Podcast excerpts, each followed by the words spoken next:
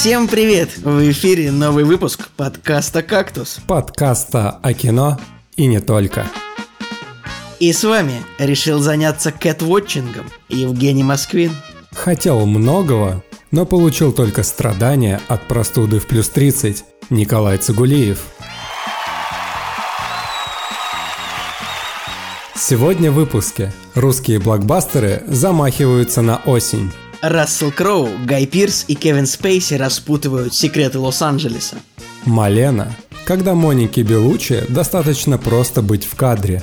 Миссис Поттер и Мистер Толкин. Два фильма про английских писателей. Да, друзья, всем привет. Такой вот у нас сегодня состав. Я и Женя. А, Николай Солнышко уехал отдыхать тоже куда-то. Ну, пожалуйста, пусть отдохнет. В следующий раз обязательно. Мне кажется, он э, транспортировался в игру Cyberpunk, потому что я вот только что посмотрел трейлер, и там, смотрю, Николай Солнышко тусует. Ну, это уморительно, но Николай скорее транспортировался в The Last of Us, о которой, наверное, он расскажет в следующем выпуске. Сегодня все же об, об играх мы говорить не будем, потому что, ну, мы люди серьезные, взрослые, как бы эти игры, комиксы, это оставим молодежи. Но, но вообще, если так посмотреть, как у нас вот меняется состав выпуска, просто тебе не кажется, просто какой-то проходной двор. Как бы состав с прошлого выпуска изменился, получается, на 66%. То есть осталось только 33% от прошлого выпуска. Нет такого ощущения? А, смотри, вообще у меня такая ситуация была, что я был в деревне прошлую неделю, ну, собственно, почему меня и не было, да, и там с интернетом была ну, такая не, не дикая проблема, конечно, но проблема. То есть нужно было там выходить, ловить его где-то, искать. И, то есть я видел, что вышел подкаст, но я не знал, что Настя участвует. И вот э, буквально вот я в понедельник вернулся, да, там пару дней назад, и смотрю, Настя записывалась, такой, вау, неплохо, круто. Было не так уж и плохо, э, было и правда достаточно прикольно. А, Женя, расскажи, как твоя деревня, что, где ты был, почему же ты не порадовал слушателей и соведущих на прошлой неделе? Короче, я на самом деле взял с собой микрофон, но, но реально как бы э, с интернетом была беда, и на самом деле я подумал, что это больше мучения будет, и решил отдохнуть от... Э, а, решил отдохнуть в первую очередь от кино, на самом деле. Даже не то, что вот записи подкаста, мы ничего, вот реально целую неделю ничего не посмотрели, а за исключением а, там, две серии Adventure Time во время там перекуса какого-то. Было бы забавно, если бы ты сказал ничего, кроме двух серий Adventure Time, а третьей части назад в будущего, Темного рыцаря и типа третьего сезона Твин Пикса пересмотрели, за что-нибудь такое, потому что я знаю, что вы, вы у нас любители куда-нибудь поехать, и, чтобы там посмотреть кино. Я взял с собой жесткий диск с, э, там, э, с двумя терабайтами фильмов, которые, типа, я накачал, но, но реально до них дело так не э, дошло. Пират, пират 90 уровня. Да, причем, а, на самом деле, я, я сейчас задумываюсь о том, чтобы взять жесткий диск под 14 терабайт, чтобы дома создать а, коллекцию коллекцию фильмов, ну, типа, никогда не знаешь, что с торрентами произойдет. Вот, и... это, это правда, никогда вообще не знаешь, когда, ну, скажем так, может быть такая ситуация, что волшебный колодец, из которого льется интернет. Ну, мы же все понятия не имеем, как работает интернет. Поэтому, в моем понимании, это есть какой-то волшебный колодец, в котором, от, из которого на всех льется интернет. Мы же не знаем, когда он закончится, правильно? Поэтому было бы действительно неплохо иметь какой-то э, архив с фильмами. Может быть, э, это может быть вообще ликвидный товар в будущем. То есть, как бы... Причем, знаешь, есть э, как бы добрые пираты, а есть злые пираты. Но вот, э, типа, если ты скачиваешь фильм, то я из таких людей, которые вот скачали и сразу же удалили его, чтобы... Чтобы он не раздавался, чтобы, да, он, чтобы не он не раздавался. Мы сейчас давайте поясним нашим слушателям, как работает система торрентов. Сейчас это, конечно, кровь из ушей для Николая Солнышка, и не, не будет это одобрять. Но его нет, но, анархия. Да, но торренты работают как? Тоже, не будучи большим техническим специалистом, а, значит, как бы вот эти файлы торренты, они как бы скачиваются не откуда-то из волшебного колодца, как раз таки, а с чужих компьютеров. А торрент-программа, она просто объединяет чужие компьютеры в такую сеть, ну, все компьютеры, которые решат поделиться фильмом, и как бы, ну, люди, считай, скачивают друг от друга. Поэтому, ну, конечно, во всех продвинутых странах эта история запрещена, наверное, но у нас как бы вроде пока нет. А поэтому, когда вы с торрентов что-то скачиваете, хорошим тоном, хорошим тоном является еще немножечко, ну, пораздавать, чтобы другие могли скачать. Я помню, в 2000-х годах на самом популярном трекере, он назывался, наверное, Torrents.ru, а сейчас он RuTracker, там, по-моему, у тебя еще рейтинг был, то есть ты должен, ты там да, не мог да, типа да, скачать, да. скачать больше, чем раздал. Я даже не знаю, когда прекратилась эта щедрость, и как бы, ну, можно было просто скачивать и скачивать теперь, как происходит это сейчас. Ну, да и ладно. Так что там э, с котами, Женя? Мы поехали за город, решили, что нужно срочно уезжать, потому что невозможно, да, я уже говорил, что у меня стройка за окном, жара вообще в Питере дичайшая, невозможно это в квартире Плюс 30, это, это, это, это вообще, это, ну, это, это просто издевательство над, над, над, над всем, что может быть, да-да? Тем более, мы, я вот специально ждал, пока солнце зайдет, чтобы мы смогли нормально как, как-то записывать, потому что, ну, невозможно реально. Ну и, в общем, а, так как у нас дома два кота, мы подумали, то есть ты обычно уезжаешь, и, и тебе нужно куда-то их сплавить, то есть, типа, родителям отдать или друз, друзей попросить, чтобы они приходили, их кормили и так далее. Вот, и мы в этот раз подумали взять их с собой, а, купили там всякие а, поводки, а, там то есть у нас там переносочка есть, взяли их в машину и сняли дом, точнее нашли вариант на букинге. А у них у каждого у каждого свой поводок или типа если два кота, то у них такой, знаешь, разделенный на двоих? Не, у них каждый свой, но на самом деле мы, мы ими даже не воспользовались. Причем купили такие дорогие, типа, и в итоге ни разу ими не воспользовались. Ну ладно, это дальше. В общем, самое крутое э, в этой истории то, что мы долго искали, куда поехать, и там сначала одно место искали, потом другое. То есть нужно найти место, где с животными пускают и на целую неделю, и чтобы бюджет был а, приемлемый. И в итоге мы нашли местечко под Псковом, вот реально там буквально километров 15 не доезжая до а, границы Пскова, а, мы нашли отличное место. А, там дом, да, мы жили с хозяевами, и у них тоже было два кота, но как бы мы жили в одной части, они жили в другой, и вообще это, это был реально самый крутой отдых вообще за, за все это время, но чтобы ты понимал, у меня не было отпуска, то есть я как бы удаленно работал, вот, но а, так получилось, что я так всю работу раскидал и был свободен. Ну вот, и в общем, самое интересное было, мы попытались выпустить э, котов на территорию, да, чтобы они погуляли, а там как бы... А территория за... там огорожена или... Вот, э, территория не огороженная, то есть это как бы деревня, да, но ребята, которые там живут, они такие достаточно прогрессивные, а, там вегетарианцы, у них нет... Бла... них... Вегетарианцы, Black Lives Matter, Netflix, да, вот такие вот они там, ЛГБТ+. Только, только в российской действительности, смотри, они сделали дом, да, то есть ты просыпаешься вместе с а, восходом солнца, очень, кру- очень крутая такая тема. У них там э, река течет вот прямо рядом, рядышком с домом, и, э, в общем, сам, да, нет, нету забора, и как бы если они, мы боялись, что если коты убегут, то они как бы типа, все, мы их потеряем. Но в итоге вот они сначала боялись, потом мы их выпустили, а они там потихонечку, потихонечку вынюхивали э, территорию, кушали травку, вот, и один кот у нас, он э, как бы такой прям очень классно, мне кажется, он в прошлой жизни был человеком, он прям с нами везде тусил, от нас не отходил, то есть если он выбегает на улицу, он на нас посмотрит, такое понимать, что ему далеко нельзя уходить, то второй это вообще просто, это такая дичь была. Он сначала дико боялся всего, ну, реально боялся вылезти э, там на, на улицу, а, выкинул у меня из сумки всю одежду, забился в рюкзак калачиком и сидел. Вот, но потом немножко осмелел, да, и потом мне его было не поймать. То есть э, самое, самое забавное, да, что я пытался э, с камеры побегать за котами, чтобы пощелкать их на улице, вот, и в конечном счете все это оборачивалось э, в такую историю, что кот от меня убегал, и я его искал, ну, реально, вот по, по, мы его искали по всей территории, и это, конечно, вот э, ситуация, которую я называл ну, cat Я думаю, что, что ты больше не будешь выпускать котов на территорию, потому что... Я, блин, я всегда вообще переживаю очень. Вот, животное кот отпустить так без поводка. Ну, может, у меня всегда собаки, а собака это такое существо, что оно может испугаться и убежать вообще очень далеко. Просто с особенностями э, поведения котов я по жизни не сильно знаком. Ну, у нас подкаст разносторонний, мы разбираемся и в котах, и в собаках, и в видеоиграх, и в комиксах, и в музыке, и в политике, и в поправках в Конституцию. Мы все знаем, мы все можем рассказать.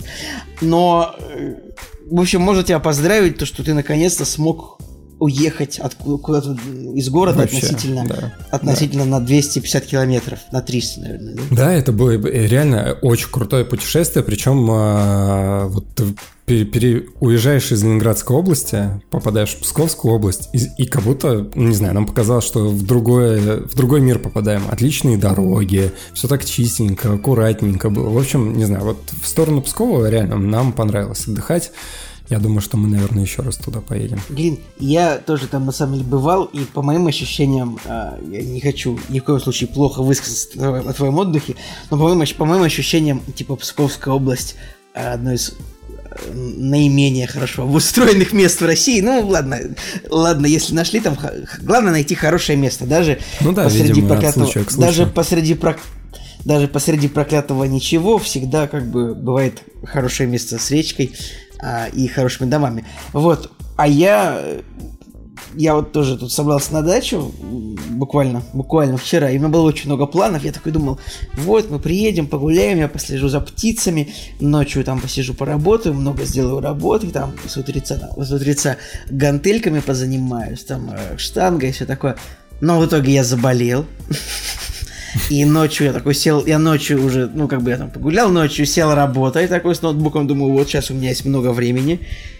И я заснул примерно через 30 минут э, и проснулся уже больным. И до си, я до сих пор не совсем здоров. Я вот именно, что еще буквально час назад я такой сплю и думаю, нет, я не смогу записывать подкаст, но, но знаешь, как вот в фильмах «Форсаж», там постоянно подыхает двигатель э, во время гонки, там сгорает, но этот самый, но Торетто такой какой-то четвертый рычажок так жик, и у него какая-то еще одна лошадиная сила финальная включается. Вот я так тоже думаю, что сейчас я постараюсь обеспечить часика, часика полтора интересного диалога, потому что, друзья, болеть в плюс 30, ну это вообще отвратительно. Это вообще что может быть хуже? Вообще очень плохо болеть, быть простуженным. Не бойтесь, это не коронавирус, это просто я горло застудил еще давно, и так и не... И оно еще переросло в небольшой бронхит, но вы же должны понимать, что я, тем более я еще и мужчина, вы понимаете, что, вот, что как бы только рожая двойню, женщина может понять, какие страдания испытывает мужчина с температурой 37,2.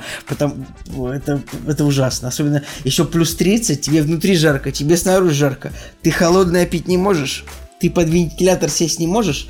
Короче, только остается страдание и э, сконцентрироваться на чем-то приятном и полезном вроде подкаста. Ну, э, этим мы Но сейчас, будем надеяться, что ты, что подкаст тебя вылечит, реально. Я знаешь, вот Сейчас пропотеешь да. за эти два часа, и все, и вся зараза из тебя выйдет.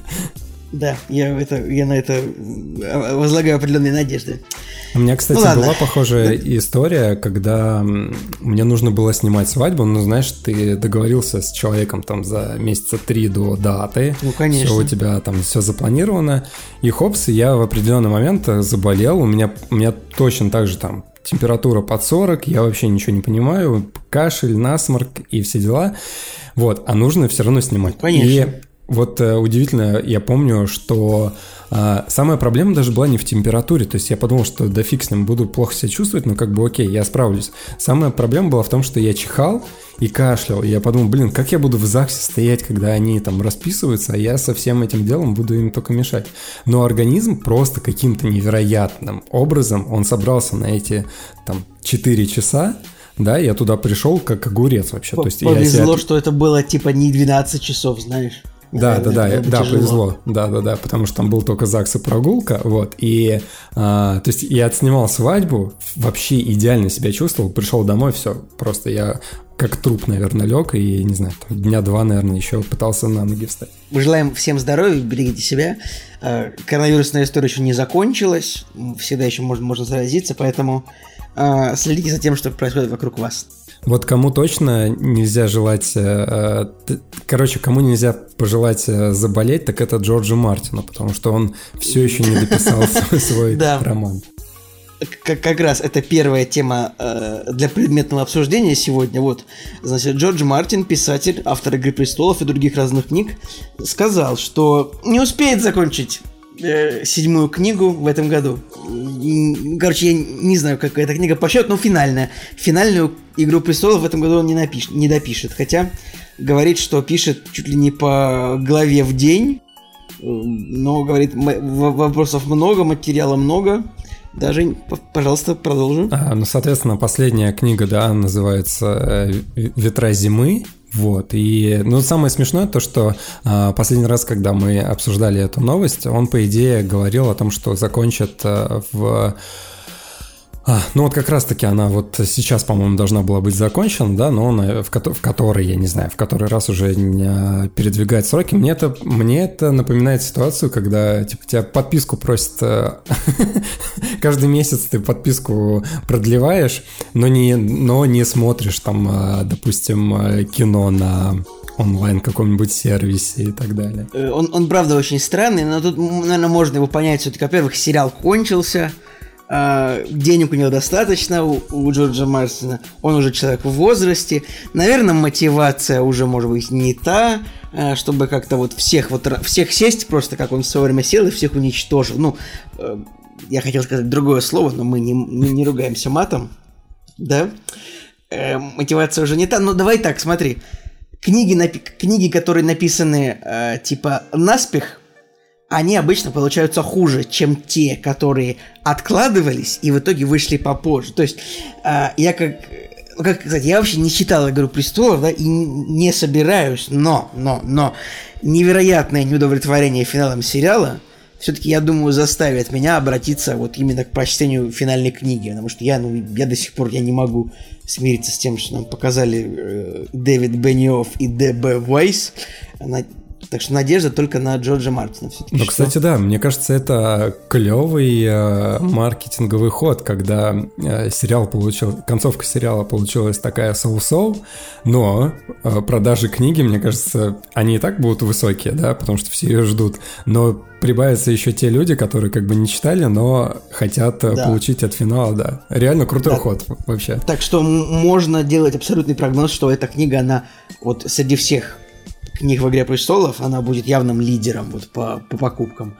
А, то есть, там, предзаказы, не знаю, я не знаю, как, я не знаю, как в книжном бизнесе это происходит, то есть сколько они книг обычно печатают, чтобы их на всех хватило. Но я, в общем, можно точно сказать, что все первые партии «Ветров зимы» будут сметены в, в магазинных полках, а, и да, вот так ну, вот да. это и будет. Ну что, да. э, что у нас там дальше на теперь мы, теперь мы уже переходим непосредственно к кино. Смотрите, какая история. 16 июля 2020 года а, исполняется 10 лет выходу фильма «Начало» Кристофера Нолана. И в этот, в этот день должен был выйти «Довод» в кинотеатрах. Ну, «Довод» — новый фильм Кристофера Нолана. Кстати, что касается «Довода», э, то я к нему как бы относился довольно скептически, но в тот момент, когда я увидел, что у него производственный бюджет 200 миллионов долларов, я подумал – так, наверное, все-таки будет крутое кино, потому что Кристофер Нолан это, это все еще единственный человек, который может ну, получить, типа, ну, вот 200 миллионов долларов, это, считайте, там почти предельный бюджет на фильм. Там какие-нибудь Мстители могли стоить 300, но только потому, что там было 15 актеров, которые получили по 10 миллионов долларов за фильм. Типа 200 миллионов долларов это вот большущий бюджет, который вот можно получить под фильм. И Кристофер Нолан может эти 200 миллионов получить просто вот под заверение того, что я написал сценарий оригинальный. 200 миллионов мне надо, да? И это происходит так. Ну, в общем, он должен был выйти 16 июля, но в итоге довод перенесли на 31 июля. А 16 июля в кинотеатрах, в кинотеатрах повторно выйдет начало. Ага. Ты слышал об этом что Неплохо. Слушай, ну, получается, если началу 10 лет, то да, 10 лет ровно. я такой, да, круто, но как фанат Скотта Пилигрима, я читаю новость о том, что Скотта Пилигриму сейчас 10 лет, и для меня это намного более важнее. Не, ну, не, ну вообще, вообще, мне кажется, на начало надо идти в кино, да, вот чтобы этот experience... Типа э, опять, опять mm-hmm. посмотреть в кино, или, или, или нужно было идти раньше на него, когда оно выходило, как ты считаешь? Ну, в самом начале нужно было идти на него.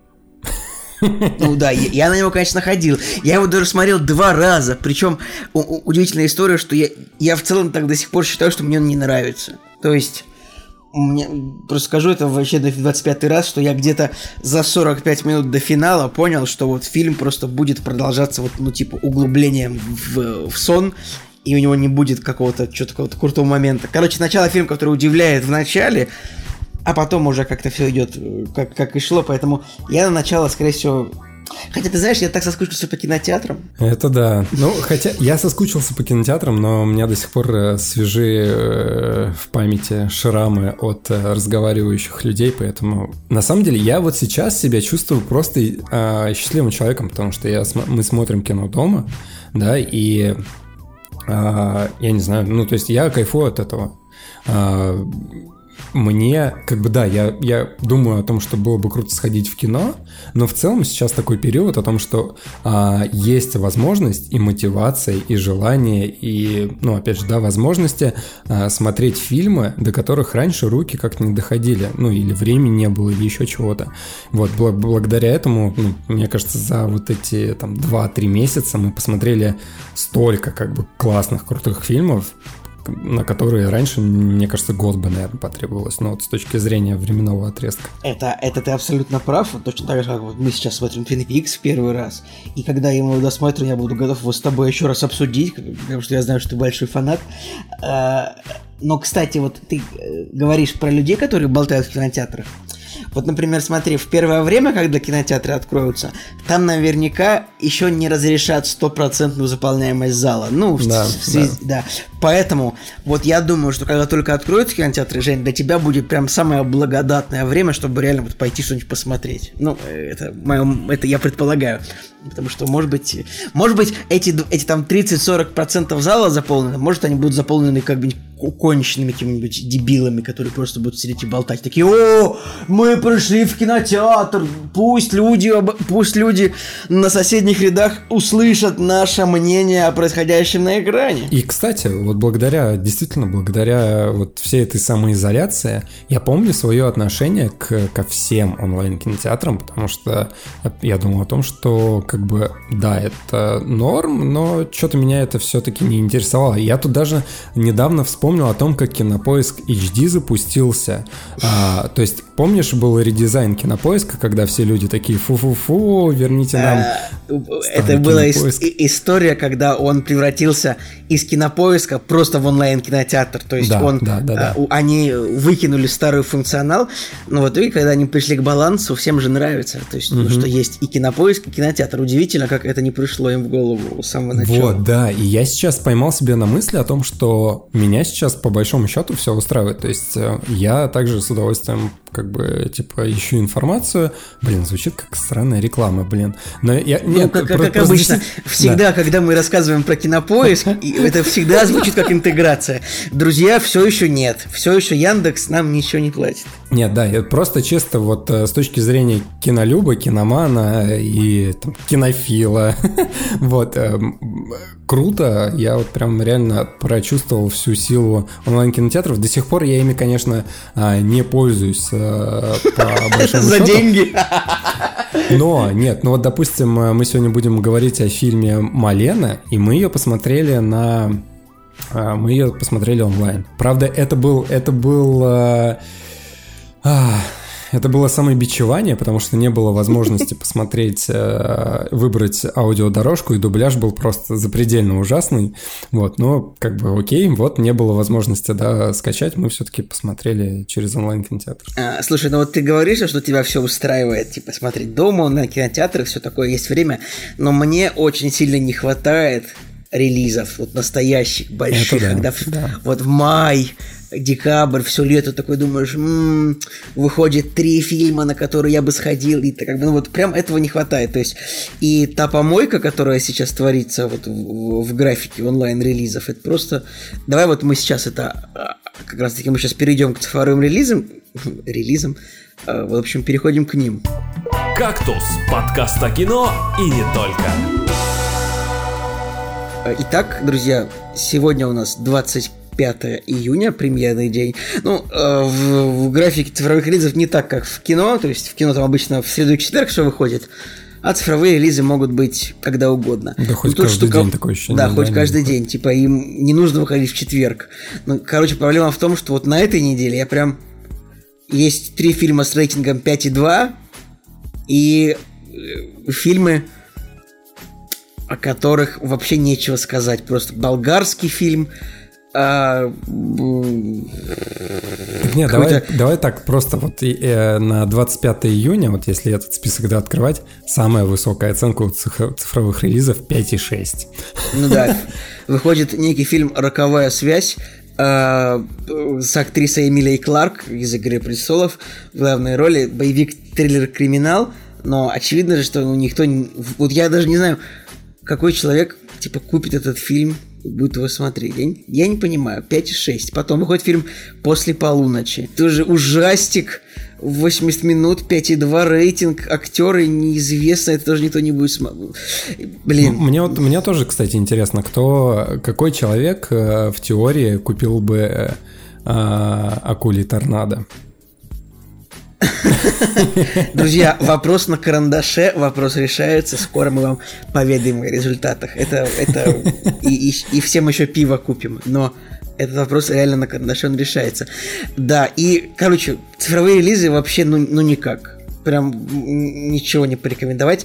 И мне даже кажется, что это первая неделя, что даже не о чем пошутить по этому поводу. Не о чем пошутить, не о чем поиздеваться. Да, я даже вот смотрю, что можно купить, допустим, да, за деньги или там не по подписке. Единственное, вот я вижу, что новый сезон Yellowstone вышел.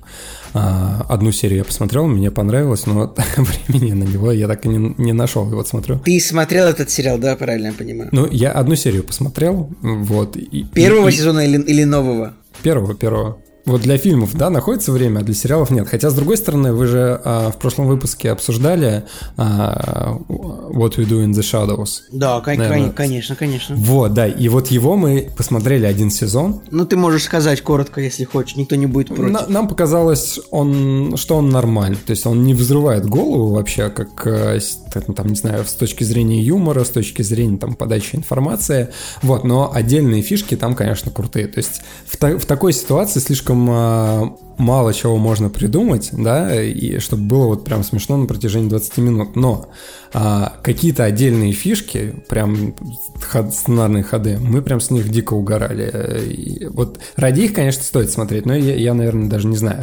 То есть э, я посмотрю второй сезон, который вот сейчас угу. только вышел. В общем, вот, ну, типа круто, но мы такие, ну ладно, сойдет. Такая оценка средняя. В общем, друзья, цифровые релизы просто один хлам, стыдно обсуждать, поэтому мы переходим к следующим темам. Трейлеры. Что же у нас вышло в последнее время? Для начала вышел трейлер художественного фильма «Кингсмен. Начало». Ну, «Кингсмен» мы, конечно, все смотрели. Была первая часть, э, вторая часть от, от режиссера Мэтью Вона. И теперь предыстория, приквел о том, как Кингсман э, компания шпионов зарождалась э, типа во времена, насколько я понимаю, какой Второй мировой войны или Первой. Первой я мировой войны. Да, я То потерялся там, там во времени царская немножко. Россия, получается. Да, все, Распутин. увидел. Распутин, да, что-то, конечно же, Распутин, что-то я тупость сказал, иногда бывает тупость скажешь, что всем в комнате стыдно, и мне стыдно. Как тебе трейлер? Ощущение такое, что это будет ближе ко второй части, которая вот спустя время мне не очень понравилась. То есть я в восторге от Рэя Файнса, просто вообще, я без ума от этого актера, и когда я вот в очередной, в первый раз посмотрел вот этот новый трейлер, я такой, блин, здесь же Рэй Файнс, круто. А, и когда он в кадре, я, конечно, такой думаю, господи, продано, я все равно пойду на, на этот фильм. Но э, вот внутреннее ощущение, что, блин, что-то столько всего намешано, столько вот этот Распутин в виде бомжа, мага. Ну, и... Э, Распутин это вообще такой подарок просто для голливудских сценаристов, знаешь, они mm-hmm, mm-hmm. очень часто типа нам нужен какой-нибудь злодей из начала века, пусть это будет Распутин, потому что он там был какой-нибудь мультфильм про Анастасию, в Хеллбое был Распутин, теперь здесь наверняка можно найти еще кучу фильмов, где он был, но кстати, да, мне кажется, можно э, посчитать э, все Подборка, фильмы, в которых да? был, был Распутин, да. Вот, ну и я такой, царская Россия, думаю, ладно, окей, можно. И мне даже интересно посмотреть, типа, там, Но я тебе скажу, мне трейлер был продан. То есть я прям посмотрел и подумал, да, вот этот фильм, вот если бы у меня спросили, сходил ли бы ты сейчас бы сел бы ты в машину, поехал бы в кино на этот фильм, я бы говорю, да я бы сейчас прям поехал. Потому что прям как-то экшончик такой хороший, саундтрек, ну там Black Sabbath в трейлере. Друзья, продолжаем обсуждать трейлер фильма Kingsman начало. Актерский состав тут Дэниел Брюль, Джемма Артертон, э, как бы Чарльз Дэнс э, из «Игры престолов», как бы, в принципе, все британские актеры, как обычно. Берешь любой британский фильм, там всегда вот одни и те же британские актеры, но это не может не радовать. Короче, ты, забыл, ты подожди, ты забыл упомянуть, как ты посмел вообще? Джи, ты забыл упомянуть Джиман Хонсу.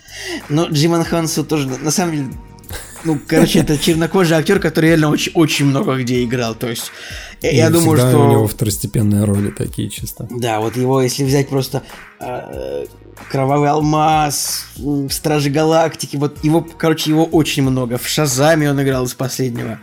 Еще да, удивительно, да. как он как его много просто. В мече короля Артура. Я его первый раз, по-моему, осознанно увидел в «Острове» 2005 года. А, и он мне вот с этого фильма запомнился еще. Блин, он даже был в «Форсаже» в каком-то играл злодея. Короче, да, достаточно стереотипный чернокожий, причем ему 56 лет, но так не скажешь. Это Вообще выглядит чер... типа, удивительная... 40. Ну, 42, 43, может быть.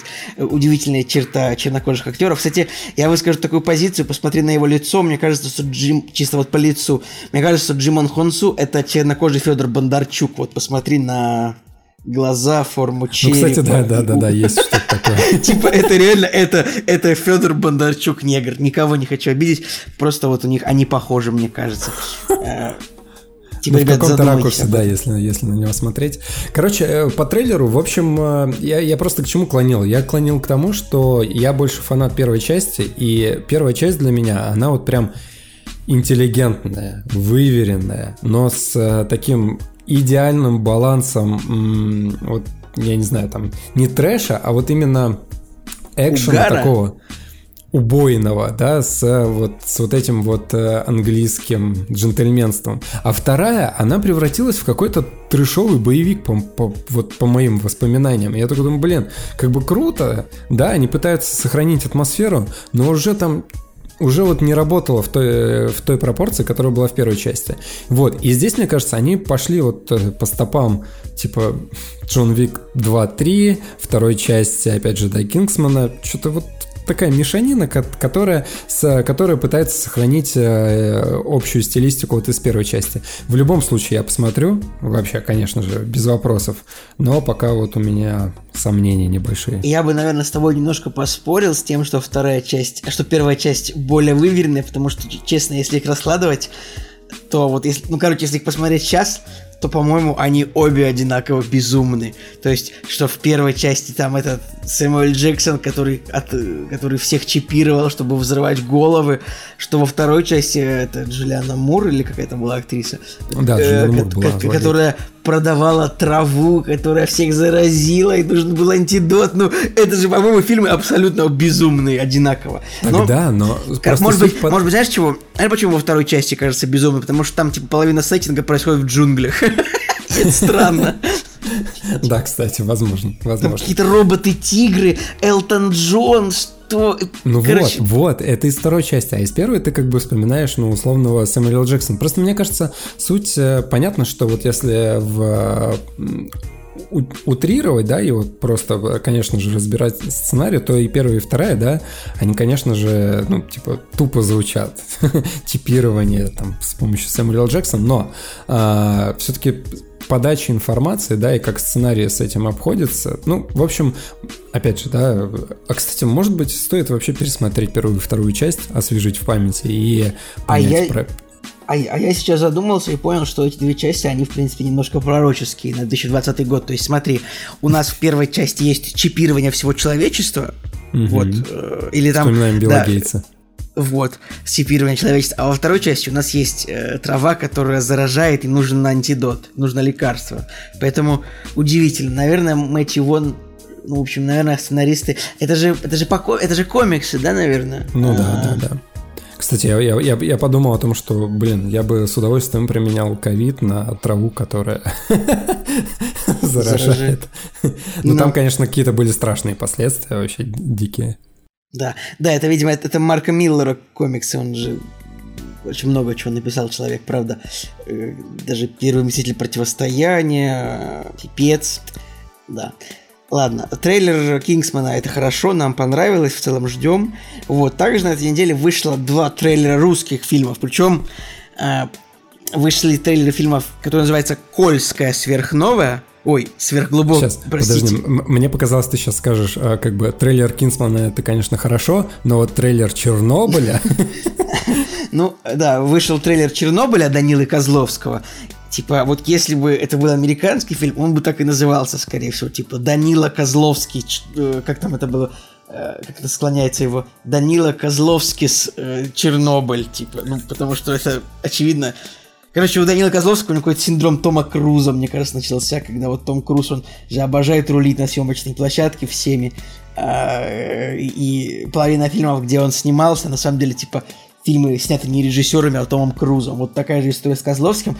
Не, не то, чтобы я как-то плохо относился к этому, но трейлер, Черно... трейлер фильма «Чернобыль» Козловского выглядит как стерильный фильм «Катастрофа» про, пожарный, про, про пожарных ликвидаторов. Как тебе он? А, в общем, тоже у меня, опять же, невозможно сейчас а, супер чисто, да, прям с чистого листа воспринимать другие картины про Чернобыль. Ну, в любом случае, все, кто смотрел сериал, да, понятно, что там были, были просто ужасающие моменты клюквенные, которые мне не понравились, но с точки зрения именно подачи информации и вообще там быта и так далее. Так, ты сейчас про сериал от HBO про, говоришь? Про сериал, да, от э, HBO.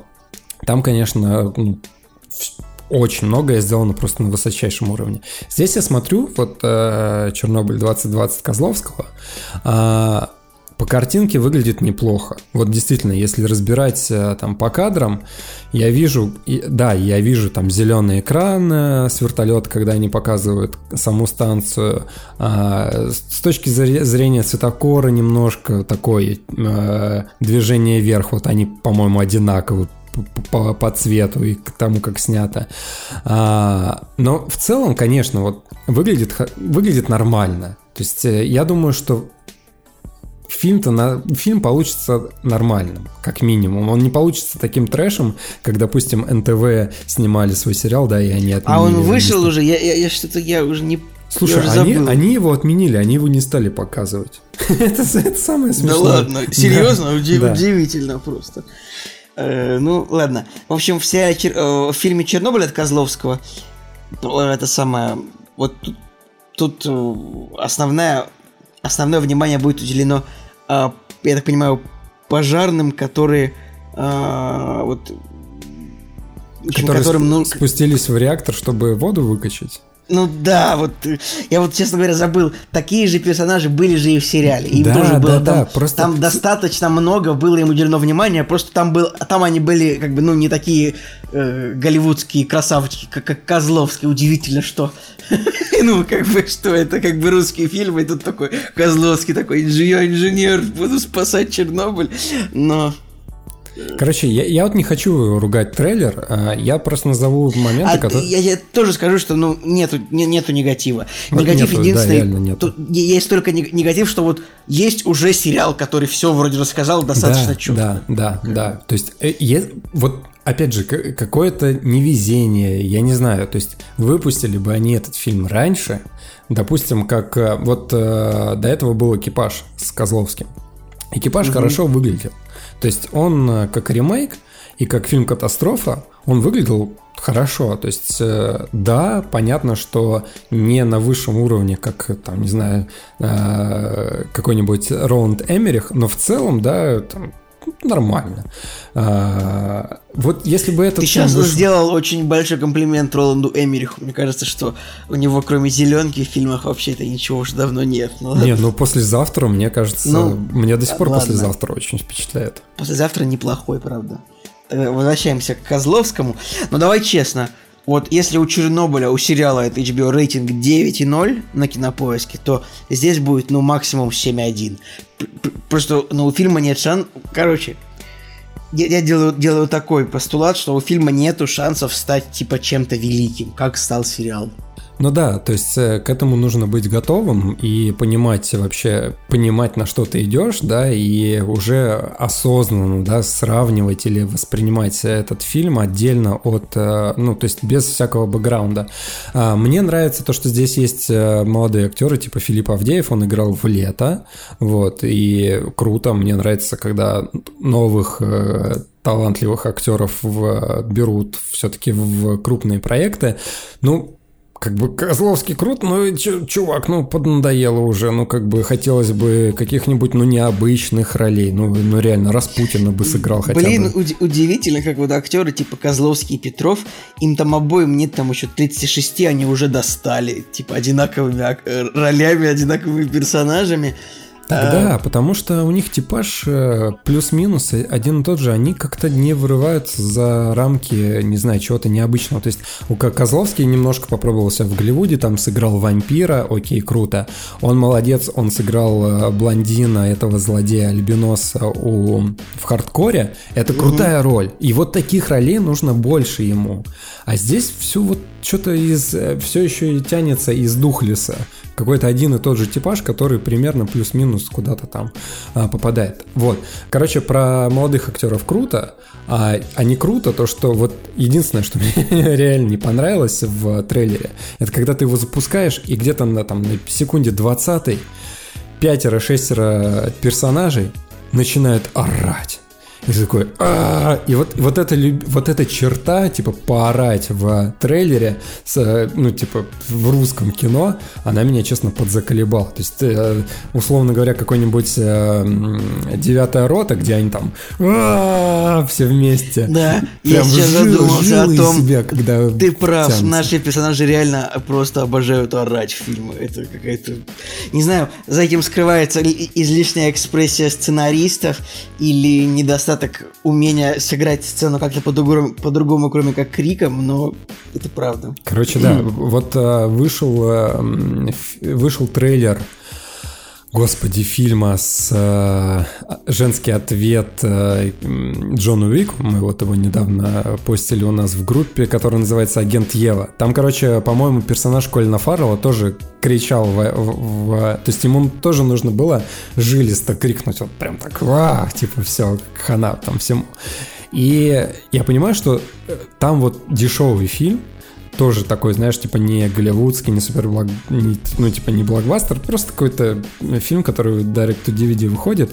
Но, блин, все-таки вот эта вот актерская школа, она намного, ну, как бы вот даже в таких мелочах отличается. Я понимаю, что это Ну, бред. короче, голливудские актеры лучше умеют орать. Ну, да, возможно, да, да. вполне. Более, более короче, как-то по-киношному. Не, не по-театральному. Вот реально, ты идешь в русский театр, и там вот прям вот на зрителя вся вот эта вот драма, она прям льется на тебя, да, ты прям жилы все эти... И вот, мне кажется, это все оттуда идет.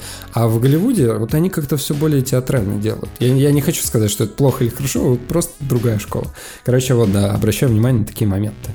Фух. Да. А также на этой неделе вот буквально вышел трейлер русского же фильма, который называется «Кольская сверхглубокая». А, это еще один русский ужастик – про то, как, ну, Кольская сверхглубокая это там скважина, да?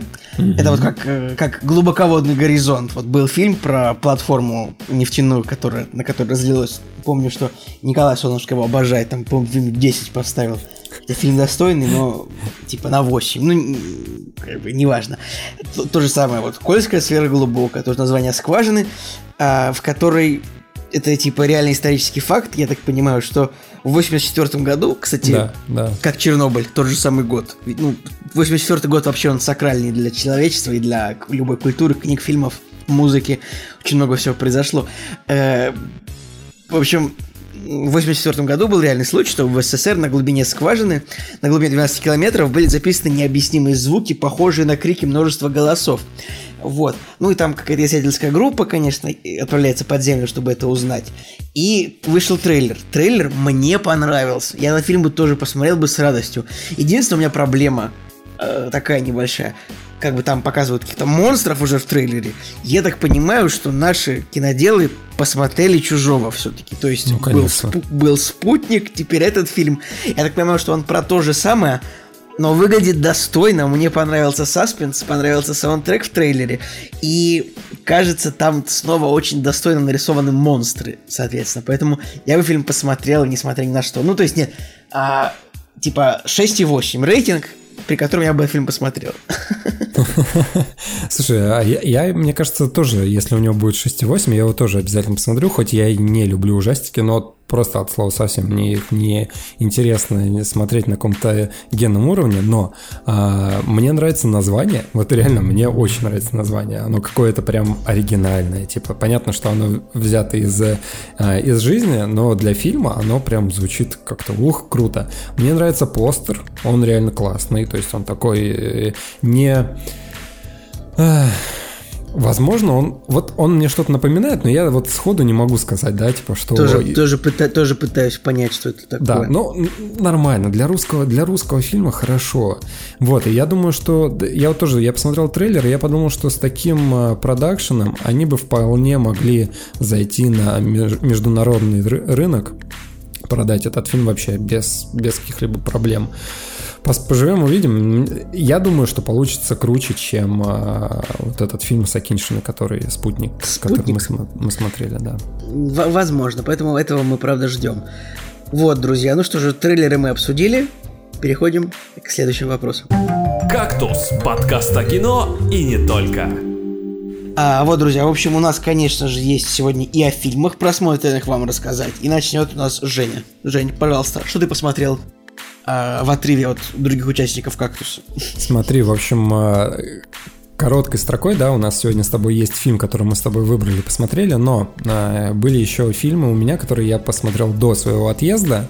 А, забавно, потому что вот, допустим, мы в понедельник уехали под Псков, но до этого в пятницу уехали в Тверь. То есть у нас было такое yeah. путешествие на машине, да. И в Твери вот мы как раз-таки посмотрели «Малену». А, это фильм 2000 так, подожди, года. Мне, мне нужен бэкграунд. А в Твери это тоже деревня, гостиница, дом? Не-не, в Твери у нас э, друзья, и Давай, вот если тебе нужен бэкграунд, я просто с удовольствием ему предоставлю. Смотри, в Твери у нас живут э, наши замечательные друзья, а мы к ним ездим просто с огромным удовольствием. Почему? Потому что, а, во-первых, они хорошие люди, б, у них есть э, свое кафе, несколько заведений в Твери, и mm, это лучше, это, это просто лучшая точка, вот в плане кулинарии, ребят, э, называется Breakfast Band, если будете в Твери, Breakfast Band, это вообще вот от души советую. Реклама, но она как бы вот чисто от меня идет, то есть э, моя инициатива. Э, э, почему я вообще о нем говорю? Потому что там все меню, а, то есть там, допустим, какие-нибудь яйца пашот, это они называются там яйца пашот Бенедикт Кембербэтч, да, и, короче, все, все, все, все названия блюд, они так или иначе связаны с миром кино, музыки, там, литературы, а, помимо того, что это вкусно, да, это еще и как бы к нашей тематике немножко относится. Ну да ладно, в общем, мы туда поехали, да, их навестить, э, в очередной, в очередной раз вкусно поесть, вот, и выбирали, выбирали, что посмотреть, и, в общем, речь зашла про Монику Белучи, и мы такие, типа, а кто-нибудь смотрел фильм «Малена»? Мы такие, нет, никто не смотрел. В итоге, на самом-то деле, фильм, он, он не является культовым. Итак, таков... фильм «Малена» режиссера Джузеппе... Ит... Да. Итальянский фильм. Итальянский а, режиссера Джузеппе Торнаторе, режиссера фильма «Лучшее предложение». Ну, как бы «Лучшее предложение» — это, типа, культовый фильм, как бы, вот, среди слушателей подкаста нашего, будем говорить честно, да? Итак, Малена, пожалуйста, расскажи нам, что же это такое. Да, забавно, что мы, мы у него смотрели лучшее предложение. Я, я, бы, я бы не сказал, что он культовый, конечно. Да, он ну, ну, просто хороший, хор, хорошая картина у меня вот с семерочкой стоит. Причем самое забавное, что в 2015 году я еще чисто случайно ходил на его фильм, который называется «Двое во вселенной». Там играет а, всеми любимый и забытый Джереми Айронс с а, украинской актрисой Ольгой Куриенко. Блин, ну я бы Джереми Айрон все-таки великолепно играл в, в «Хранителях» в сериале, поэтому для меня он не забыт. Пожалуйста, Уль, Ольга Куриленко. Вот, э, вот, вот она, Жень, вот она забыта реально.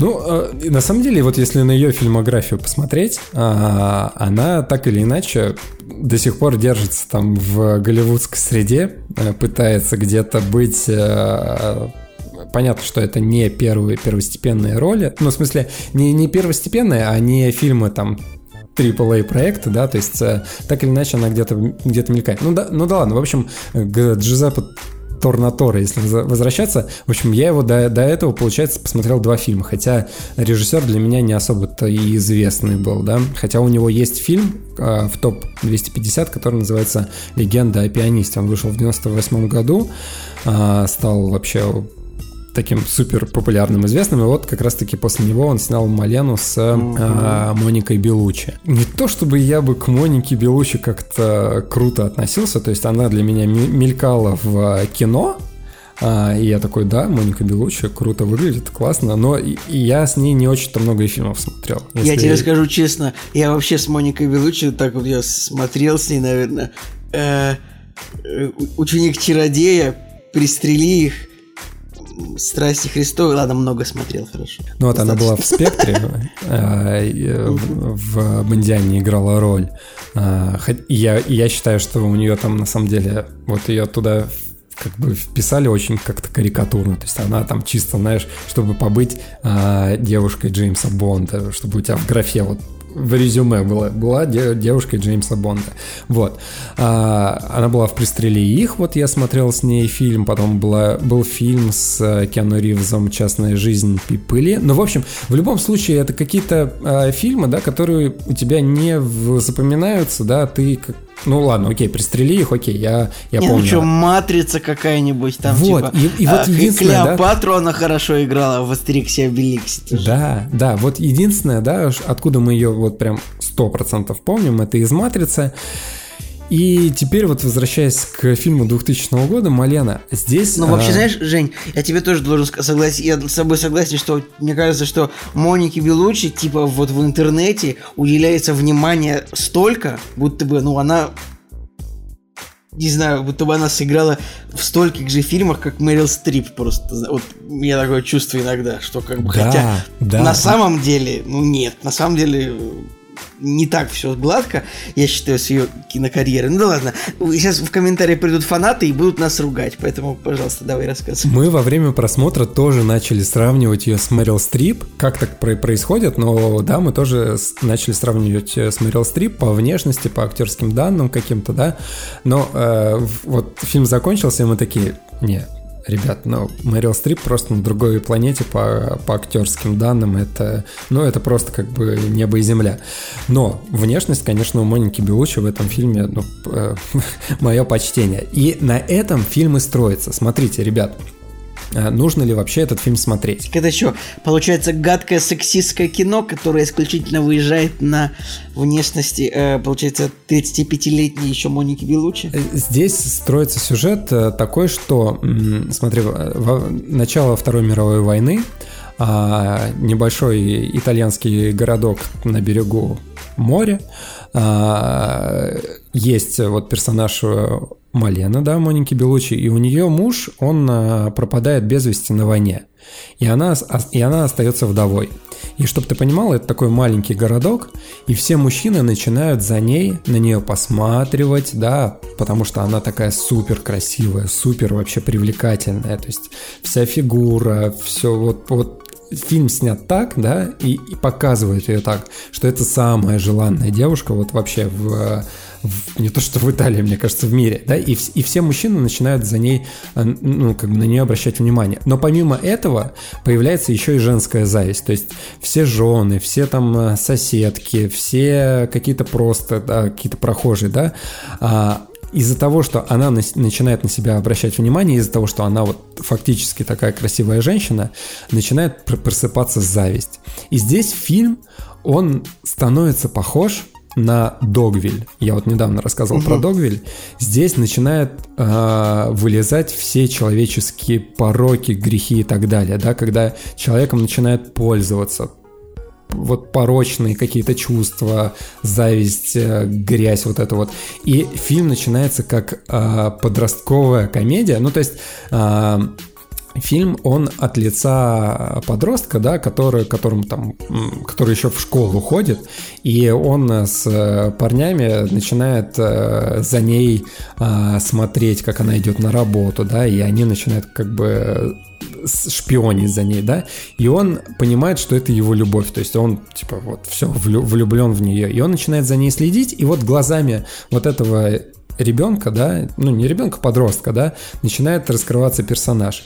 И там есть очень комичные моменты. То есть э, с точки зрения комедии фильм начинается э, как комедия. А там реально очень смешные моменты, когда подросток начинает фантазировать э, с то есть представляет свои первые вот эти вот сексуальные фантазии с Моникой Белучи а, в разных образах Клеопатры, там, из каких-то других фильмах, и там вот получается вот эти пародийные вставки из других фильмов, где он ее спасает, знаешь, такой прилетает, спускается на парашюте, спасает ее там от немцев, и такой типа все, и они там начинают жарко и страстно целоваться. Блин, это реально смешно. И вот вначале это комедия такая, да, ну, драма-комедия. Но дальше это превращается в догвиль. Вот просто его становится очень тяжело смотреть, потому что вот выливается вся эта человеческая грязь. И э, было бы, вот реально было бы круто, но фильм, к сожалению, он не приходит к своему какому-то а, не то что эстетическому финалу, а душевному, когда ты понимаешь, что герои, ну, как бы злодеи наказаны, а главный герой э, там торжествует э, и так далее. Здесь, здесь такой финал, он достаточно тяжелый. И когда ты начинаешь переживать с, с мальчиком вот э, все его э, страдания и пытаешься понять его мотивы, ты как, мы как зрители, мы уже такие, блин, чувак, ну подойди к ней, давай, помоги ей и так далее. А он этого не делает. И фильм вот он заканчивается, как будто ты чашку разбил и обратно ее не склеил. То есть вот множество, множество маленьких таких осколков осталось лежать. Ну, ну да, чашку иногда не так просто склеить, только если она не разбилась на два куска, а не на 19. Да, да, вот. В общем, и вот с, с, с точки зрения эмоций, он вначале выдает просто, ну вот в, там, на, в начале и в середине выдает просто очень большой спектр того, что ты начинаешь переживать, а в конце, ну, как бы, во-первых, становится грустно, печально, тошно, да, а во-вторых, ты еще не получаешь эмоциональной разрядки, как, например, в Догвилле было, когда там финал, э, в финале все люди получают по заслугам. В общем, э, стоит ли его советовать смотреть? Его стоит смотреть ради, как ни странно, а, вот комедийных вставок, они прям реально гениальны. С точки зрения кинематографа, да, и людей, которым нравится вот а, кинематограф, это, ну, это, это прям реально действительно круто сделано. И вот с точки зрения Моники Белучи, вот чтобы действительно посмотреть на нее в кино. Мы поняли, что с точки зрения актерской игры, да, здесь нет ничего, она просто ходит, она, да, есть момент, где она страдает. Помнишь, в «Игре престолов» был момент, когда Серсею пустили по городу, а, и позор, нее... позор, да, позор, позор. Да. Вот здесь есть точно такая же сцена, когда ее, когда она, правда, она выходит, да, ее там начинает избивать и так далее. Вот очень похоже на «Игру престолов». Но, но вот с точки зрения актерской игры, да, вот Моники Белучи здесь было вот просто существовать в кадре. Ничего не делать, просто существовать. И этого было достаточно.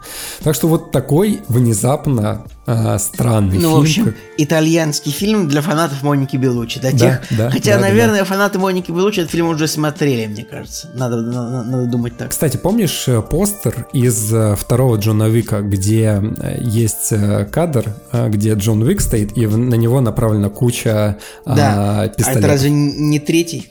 Ну или третий, окей.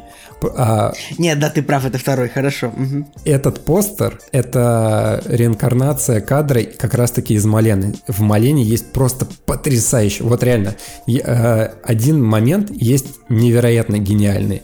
Когда э, она решает э, повернуть ситуацию в свою сторону, я просто сейчас рассказываю без спойлеров, да, чтобы вам было интереснее смотреть, и просто свое мнение, свое, свое впечатление рассказываю. В общем, там есть момент, когда а, ее персонаж, она она как бы решает воспользоваться ситуацией в свою пользу. И если вот вы зайдете на кинопоиск, там есть э, скриншот трейлера, где э, куча мужских рук э, подносят к ее губам зажигалки, чтобы дать ей прикурить. Это вот, вот этот постер Джона Вика, он вырос вот из вот этой, угу. из вот этого фильма. Ну хорошо. Будем знать. А, друзья, действительно, если вы любите Монику Белучи, а, это фильм для вас. Да и не самый плохой это режиссер Джузеп, Джузеппе Торнаторе. Так что можем, наверное, вот вам советовать этот фильм. Спродюсирован, кстати, нашими любимыми братьями Вайнштейн.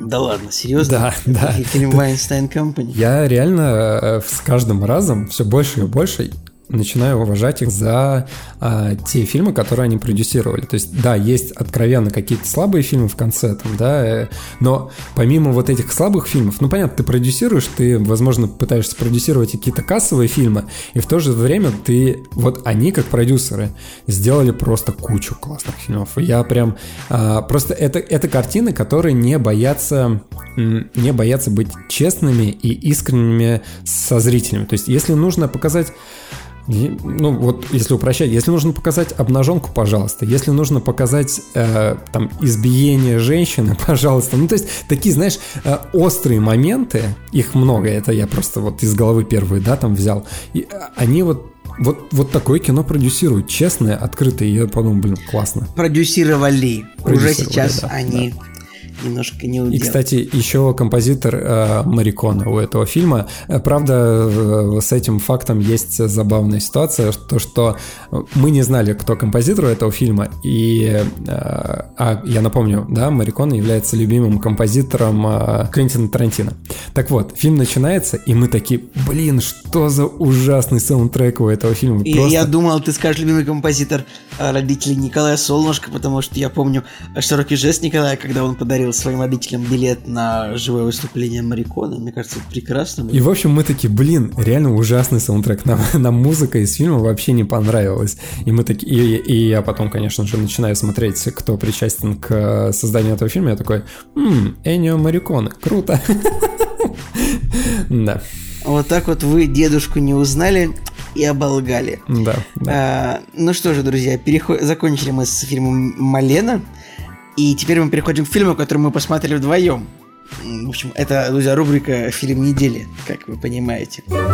«Кактус» – подкаст о кино и не только. Итак, друзья, фильм недели сегодня «Секреты Лос-Анджелеса». Что же это такое? Это э, американский, разумеется, детектив 98 -го года, э, который примечателен тем, что тут есть три главных персонажа, роскошных героя, э, которых играют а, Рассел Кроу, Кевин Спейси и Гай Пирс. Просто вообще офигеть. Я когда каст увидел, у меня крышу снесло. Да, это, это такой думаешь, вау, это вообще законно такой каст. Также в фильме играет Ким Бессингер.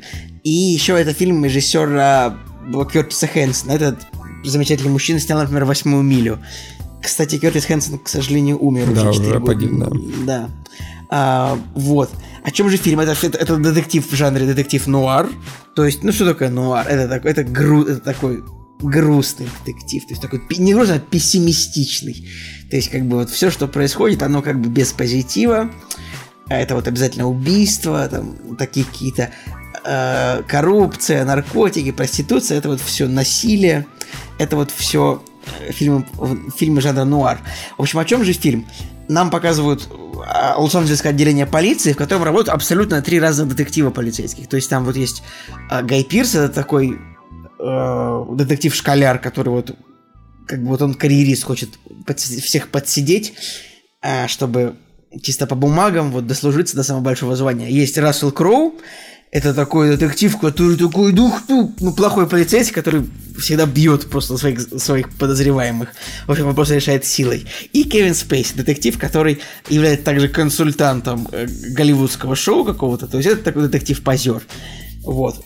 И происходит массовое убийство в кафе, и детективы начинают его как бы расследовать параллельно друг с другом. Давай, Женя, поделись, пожалуйста, о своих впечатлениях о фильме. Ну давай вкратце, да, я сначала скажу, чтобы уж там я да, целый, час, целый час не разговаривал. В общем, предыстория такая. Ничего себе. А, у нас была годовщина свадьбы с Надей. Вот, и э, И нужно было как раз-таки посмотреть э, еще этот фильм. В общем, мы взяли бутылочку шампанского. Сам по себе фильм просто, просто вообще шикарный. Это прям реально лучшее, лучшее детективное полицейское расследование, что я видел за последнее время. Очень классно, да? Из бутылочки шампанского он стал еще лучше. Ничего себе, ну прям, прям вообще. А должен, наверное, еще поблагодарить меня. Это я выбрал этот фильм. Да, Потому круто. что, на самом деле, я его смотрел какое-то время назад, там лет 6-7 назад. И я понял, что я его дико хочу пересмотреть, потому что я вот я смотрю, что у меня стоит девятка, я смотрю, думаю, блин, а я реально фильм плохо помню уже, я его просто пересмотреть хочу. И я так подумал, что это будет великолепная, правда, идея ну, для подкаста, как бы вот пересмотреть, обсудить потому что действительно фильм великолепный. Это хороший такой плотный, долгий детектив с великолепными актерами, которые очень хорошо раскрываются. То есть там есть буквально вот одна сцена, это вот драка в полицейском участке и последующий суд. Типа это вот сцена, где раскрываются все персонажи, типа за минуту. Просто дается э, как бы понять, дается понимание, кто из них кто. Э, да. вот Голливуд такой с этими с продажной прессой, типа с этими полицейскими, которые берут взятки, с этими проститутками. Это вот, ну, та, короче, атмосфера крутая очень. Фильм, ладно, прям. давай я поподробнее, да, расскажу. Смотри, э, во-первых, когда ты посоветовал этот фильм, э, я посмотрел на постер и такой думаю, блин, постер окей, но почему при таком крутом кастинге Ким Бейсинджер на первом месте. Наверное, потому что в 98 году Ким Бейсингер была, э, в 97 году Ким Бейсингер была от, самой большой звездой в этом касте. Ну, то есть там Ира... Нет, конечно, Кевин Спейси уже тогда выиграл э, Оскар за подозрительных лиц, но еще не выиграл Оскар за красоту по-американски. И Рассел Кроу тогда еще не выиграл Оскар за Гладиатора. И Гай Пирс еще не выиграл Оскар, он его и до сих пор-то и не выиграл, как бы. Ну, Гай Пирс там вообще-то вообще зеленый шкет какой-то. Это правда. Ну, также есть Дэнни Девит и Джеймс Кромвелл, тоже достаточно заслуженные актеры. Но правда, вот так вот, если вот чисто посмотреть на постер фильма, даже после фильма, а, вызывает вопросы, почему на постере Ким Бейсингер. Ну, то есть она, потому что все-таки она не ключевой персонаж, если ее выкинуть из истории, мне кажется, ничего не произойдет. Ну, забавно, да, если, опять же, если вот конкретно смотреть на постер, который на кинопоиске, то есть э, в такой эротичной позе сидит Ким Бейсинджер, и там еще написано VIP Play, то сразу да. как бы такой думаешь, блин. Ладно, нет, на самом деле мне реально есть очень много что сказать по поводу этого фильма. А начну с того, что когда вот я его начал смотреть, точнее даже когда ты его посоветовал, я увидел, что там играет Кевин Спейси, я такой, буф, продано. Я не стал ни, ни трейлер смотреть, ни синопсис читать, думаю, Кевин Спейси, окей, я, я смотрю. Реально, даже не, не Рассел Кроу, не Гай Пирс, хотя я их э, люблю и обожаю, но, блин, Рассел Кроу в последнее время я что-то все больше и больше в нем начинаю разочаровываться, но э, благодаря этому фильму, конечно, он вернул в веру в себя как Кстати, в тут крутого актера. Нужно сказать, Э, что у Ким Бейсингера тут есть Оскар, как раз таки за да, лучшего да, второго, да. второго плана. Это довольно забавно, хотя ни у кого из актеров тут нет номинаций даже. Хотя мне кажется, что Кевин Спейс мог бы получить, потому что он тут очень хороший. Вообще, Продолжай, вообще, я, я, я, я тоже удивлен, когда дают э, Оскар. Э, ну, частенько такое бывает, когда дают Оскар э, за второплановую роль, а она на самом деле ну, такая соу-соу. То есть, э, как бы круто, да, все на месте, но ничего выдающегося. Ну ладно. А, я согласен с тем, что да, вот э, все это трио, оно, конечно, на, на них было смотреть просто с, с таким интересом. Ну да ладно. В общем, я, я начал смотреть этот фильм, и э, первые там 10 минут, как я люблю, я его, конечно же, начал разбирать э, по кадрам у себя в голове, да, что я вижу, как подается сценарий и так далее. Я его начал скептически воспринимать. Вот первые, там, первые 10-15 минут может быть 20. У меня был скептициз, скептицизм, потому что я такой, вот, быть, э, стандартная вот эта вот криминальная тема с копами, я это все уже видел, и тут в какой-то момент еще раскрытие персонажей пошло не по тому пути, по которому я люблю, когда там один человек начинает напоминать другому, какое у него было там прошлое и так далее, я такой думаю, ну, понятно. Но чем дальше, тем было настолько вообще впечатляюще, когда я, я в какой-то момент, не из-за шампанского, конечно, а из-за а из событий, из-за диалогов, э, мне кажется, в этом фильме диалогов, как у Квентина Тарантино, просто разговаривают все, кому не лень, разговаривают очень классно, и вот эта вот цепочка событий, когда у тебя есть, да, за что зацепиться, но герои живут сами по себе, то есть Рассел Кроу, Гай Пирс, Кен Спейси, они там уже просто сами по себе. Я что... вообще, вот это ты правильно говоришь, то, что реально это один из тех фильмов, где ну прям так хорошо написанные персонажи, то есть там каждый полицейский, вот они причем раскрыты очень быстро, там реально один по сцене на каждого, да, но вот они так быстро раскрыты, и ты веришь в то, что они живут, то, что у них там есть абсолютно свои да, Короче, ты веришь, да. что это просто ну, реальные полицейские, реальные да. люди вообще сыграны просто тут считают. Это классно, конечно. Причем еще на фоне бэкграунда вот этого калифорнийского, да, когда вот у тебя где-то там на заднем фоне маячит э, э, производство кинокартин голливудских, э, очень классно. Просто я, я вот действительно, мне кажется, я самое большое удовольствие от этого фильма я получил именно от, э, от жизни персонажей в этом фильме. То есть как они вообще между собой коммуницировали, что они делали. И в какой-то момент действительно мы стали обращать внимание на мелочи. Там как э, персонаж там закрывает дверь машины. И, и ты понимаешь, что вот он сейчас злится, и он сейчас должен хлопнуть дверью, но он начинает движение, чтобы хлопнуть, а потом останавливает ее и легонечко закрывает, потому что в конечном счете ты понимаешь, что этот персонаж э, из себя представляет там дальше, да, там подставной он или там не подставной, короче, такие, вот в, в этих мелочах, там, как стреляет дробовик, как, э, там, не знаю, патологоанатом отвечает э, персонаж, в общем, вот... вот да, точ... да, да, да, и там есть две сцены с патологоанатомом, я прямо сейчас помню тоже, согласен с тобой. С точки, вот с точки зрения вот этих вот деталей, это просто услада для глаз и для вообще вот для киномана, который, который уже, ну, повидал, ну, достаточно много фильмов, и, и, и, и у меня в подсознании вот с 20 минуты у меня уже не стало возникать каких-то других картин, я просто действительно наслаждался. Вот в этом плане картина просто шик. И она шик еще с точки зрения, на самом деле, даже с детективной составляющей, потому что сначала один сюжетный поворот, потом другой сюжетный поворот, потом хитрое сплетение вот этих вот... Э... Наверное, хотелось бы дать совет зрителям. Но вы не пытайтесь там угадать, кто злодей, кто плохой, кто хороший. Просто смотрите. То есть, потому что если вы тут пытаться угадать, это может быть несложно. Но вот если просто смотреть, как бы, то... И, конечно, вот ну, твисты хорошие, мне понравились, мне очень нравится, как вы там это все сделали. Да, вот в этом плане, конечно, классно. Давай сейчас, наверное, без спойлеров, потом, может да, быть, конечно, сделаем, конечно, сделаем ремарочку, спойлеров. когда уже можно будет со спойлерами говорить. В общем, э, мы, э, вот в частности Надя, она, конечно, э, она, конечно, где-то на 40 минуте уже сказала, кто злодей, но, но у нее ум просто гениальный в этом плане. То есть мы с ней смотрим кино, и она, блин, реально заранее знает вообще, кто я, что должен, куда. Я должен тебе сказать, что моя Аня тоже, я не могу смотреть с ней тоже ничего, никакие детективы, потому что это тоже обычно очень быстро заканчивается вынесением вердикта, поэтому, ребята, вам совет, смотрите кино одни, потому что ваша женщина умнее, чем вы. Она угадает все сразу, и вы такой потом будете, ну да, ну да, вы, да, угадал, а я, я не угадал, а я, я тупой получается, я, да, мне только, мне только трансформеров смотреть. Короче, это, блин, это отстой там, или я не знаю, как, отстойно, когда вот женщина угадывает всегда вот всех злодеев в детективах, это просто невозможно. Нет, ну, как бы, отдаем им должное, их великолепному интеллекту, но... Надо сказать, сказать, что вот э, не в ущерб фильму, это не его минус, но вот мы его смотрели, да, и Надя там, в, там условно говоря, в середине уже сказала, кто злодей и к чему все придет.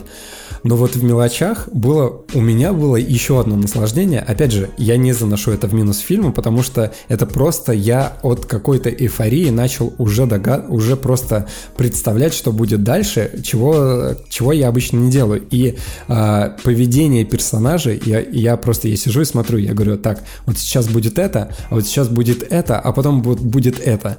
Обычно, да, это в минус фильма уходит. А здесь ты как бы просто реально начинаешь фантазировать из того, как они там между собой будут встречаться в каких точках, и, и в, в, в определенный момент, да, персонажи пересекаются, и мы просто сидели такие, о, круто! То есть э, кайфанули еще и от, э, от предсказывания каких-то событий. А по актерам давай еще пробежимся. Мы сказали, да, там назвали основное трио э, мужчин, которые здесь играют. Но опять же, я хочу сказать о том, что Гай Пирс и Рассел Кроу, их персонажи, крутые. Плохой и э, хороший полицейские, хотя у них тоже, да, они постепенно начинают Здесь не так, здесь не так очевидно, да, но они тоже, да, классно раскрываются, и, и сначала у них одна сторона, потом открывается другая, и ты уже понимаешь, что один не настолько тупой, как в, в начале, а другой не настолько, э, не знаю, хитрый, как э, в другом начале, вот. А, но Кевин Спейси, блин, ребят, извините меня, пожалуйста, я, я не могу удержаться. Я вот, я, Голливуд просрал реально такого актера. Слушай, я хотел бы сказать, что вот я считаю, что я с тобой не соглашусь, просто потому что, ну, ну не знаю, я считаю, что Кевин Спейси, вот он короче, он подугас где-то к десятым годам, мне кажется, что вот, вот у него был прям этот вот пик, потому что если посмотреть на Кевина Спейси, то все фильмы, где он играл, они в топе 250, типа, э, в, э, типа, Коса по-американски, Заплати другому, Планета Капекс, Жизнь Дэвида Гейла, э, э, 7 Хотя это спойлер, да, что типа Кевин Спейси играет в фильме Вообще 7, потому что... спойлер. Не, ну ты же можешь в списке актеров его увидеть. Ну да, но как бы его же нету там, типа, изначально, если не знаю. Короче, реально, ну вот, просто вот у него был супер вы, взрыв. Мне кажется, он просто стал сдержанней даже в кино просто смотреть там какой-нибудь малыш на драйве, но он прикольный был. Я но... теперь готов посмотреть карточный домик. То есть, по идее, его фильмография, значимая в последние его годы актерские, это все-таки карточный домик. Это, это, это я, правда. Я его не посмотрел, но, но как бы, знаешь, это когда ты самую сладкую конфету оставляешь на типа вот на потом. я вот прям жду и смакую. Ладно, а пока ты меня еще не перебил, хочу сказать по поводу Кейна Спейси, и пока я не забыл, потому что это просто гениальнейшая сцена. С точки зрения... Точнее, она не гениальная, она пророческая. Смотри, а, ребят, там есть сцена, где Кевин Спейси да, он не на вечеринке встречается, но а, там, значит, съем, идет съемка фильма. И Друзья, Кевин... продолжаем говорить про фильм Секреты Лос-Анджелеса. Секреты Лос-Анджелеса, да. В общем, э, стоит персонаж Кевина Спейси, общается с, э, с персонажем Дэн, Дэнни Девита, и к ним подходит персонаж как бы гей, то есть такой молодой мальчик. Ну, правда, он, он конечно же, по возрасту не молодой, но, но фильм подразумевает... Кстати, к нему подходит э, актер, который играл потом в сериале «Менталист», вот главную роль, типа просто, да. ну, чтобы вы знали. Да, да, да, да. Но как бы по фильму это такой, типа, начинающий актер, который пытается пробиться в Голливуде, и ему заплатили деньги за то, чтобы он э, переспал... Это не спойлер. Ну, как бы, чтобы вы понимали, он это ни на что сюжет не влияет. Ну да, это, это маленькая сюжетная деталь. Ему заплатили денег, чтобы он а, пристал к прокурору, который как бы гей. А Перестал, в то время, да. это, это, это 54 год там вроде бы, там, значит, ну, гей, ну, не поощряется, не одобряется. Поэтому это должно как бы карьеру прокурора немножечко подразрушить. Пожалуйста, Жень, продолжи. И начинается диалог, а, вот это, то есть э, Дэнни Девита в один момент а, пропадает из кадра, и остается вот этот типа паренек гей, и остается Кевин Спейси. И у них начинается разговор, на, на фоне вот, э, вот, вот этой вот всей э, темы, как бы, да, и он говорит о том, что вот, я там на вечеринке, э, типа, пристаю там к э, мужикам и так далее. И то есть, и, я вот сейчас просто дословно не помню, да, э, как у них строилась фраза, но если посмотреть, ну, я просто представил, как будто э, вот это обвинение Кевина Спейси, как будто оно так и было в его жизни. То есть там идет речь про вечеринку, там речь идет про то, как ребята подставные спят с какими-то, ну, с какими-то важными персонами, потом их фотографируют и шантажируют. Я такой, блин, реально, как будто очень пророческий фильм для Кевина Спейси оказался в его карьере. Ну, очень, очень забавно. Я дико хохотал с этого момента. Вообще очень интересно в этом фильме то, что там есть такая повестка, повестка, что вот смотри, там есть повестка, ну, рассказывается, что вот можно, значит, поставить прокурора, подослав к нему гея. То есть геем быть плохо, нельзя. Вот невозможно, да, вот в Америке 54 -го года. Потом, значит, а где вы брали наркотики? Там, ну, то есть, там, дальше там кого-то ловят с марихуаной. Марихуана тоже нельзя. И дальше негры, у них плохие, отвратительные злодеи. То есть, Да, да. представляешь, ну, как бы это, типа, происходит в 53 году, а это экранизация романа, этот фильм. Вот как бы сейчас прошло, получается, 70 лет, представляешь, насколько все поменялось. В том же Лос-Анджелесе там одни геи сплошные, там одни негры, и, и типа, ну, негры правят, да, там сейчас, собственно, и одни наркотики. Как бы, вот это, я сидел и думал по, по- по- этому поводу, что, ну вот насколько же общественное мнение по любому вопросу на самом деле может легко поменяться. То есть, ну, нужно какие-то, конечно, вещи произойти, пройти время, но все вот меняется ну, диаметрально противоположно. Жень, ты вообще можешь себе представить, что реально вот эти вот столпы э, взглядов наркотики плохо, геи плохо, там, негры плохо. Все, сейчас же уже не так. Сейчас же вот это все как бы все хорошо.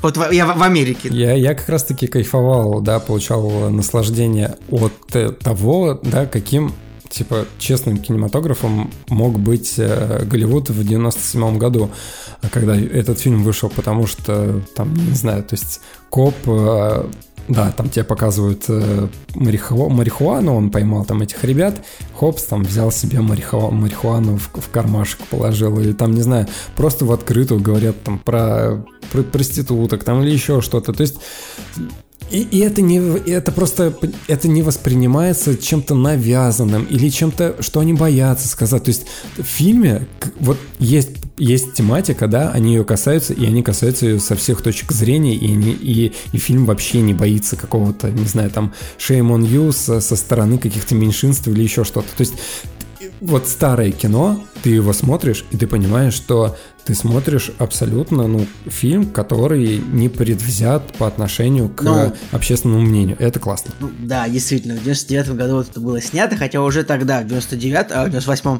году уже, как бы, наверное, к чернокожим относились хорошо, да и к геям тоже, я думаю, в Калифорнии уже относились нормально. Но да, сняли понятно, да. так. Ну, ну, Да. Здесь, здесь просто это не основная фишка этого фильма. Ну, Я то есть- абсолютно не, а, Жень, абсолютно не основная, я вообще типа сместил дискурс вообще в непонятную сторону, потому что именно я заметил просто три вещи, которые очень сильно изменились со временем. Да, да. Вот да. так вот. Я вот, я, честно говоря, что вот еще по, по фильму сказать? Просто, опять же, да, я, я вот сейчас понял, что и обсуждать его со спойлерами, его даже не, не имеет смысла, потому что я буду чувствовать себя э, дискомфортно. Я согласен, даже- тут, тут нельзя отнимать у слушателей возможность посмотреть его а, и проникнуться. Ну, обязательно тоже смотреть его нужно в оригинале. У всех там очень хороший английский, все очень красиво общаются. А, никакого, никакого дубляжа, потому что дубляж там я пробовал, он там плохой. Какие еще советы? Ну, что, друзья, вот фильм, который обязательно нужно смотреть, потому что вот из всей плеяды фильмов 90-х, этот фильм, он почему-то как-то, вот он, как-то он, его обошли вниманием, мне кажется. Хотя э, актерский состав должен был бы на него, наоборот, таки внимание направить. Да, внезапно, то есть я... То есть «Секрет Лос-Анджелес», да, название, оно где-то э, витало, да, рядом с нами, но а, я никогда на этот фильм внимания не обращал, и тут просто как э, неограненный алмаз появился, и мы, конечно, с огромным удовольствием посмотрели. Кстати, еще небольшая фишечка. Ребят, в этом фильме есть просто шикарный кактус в кино.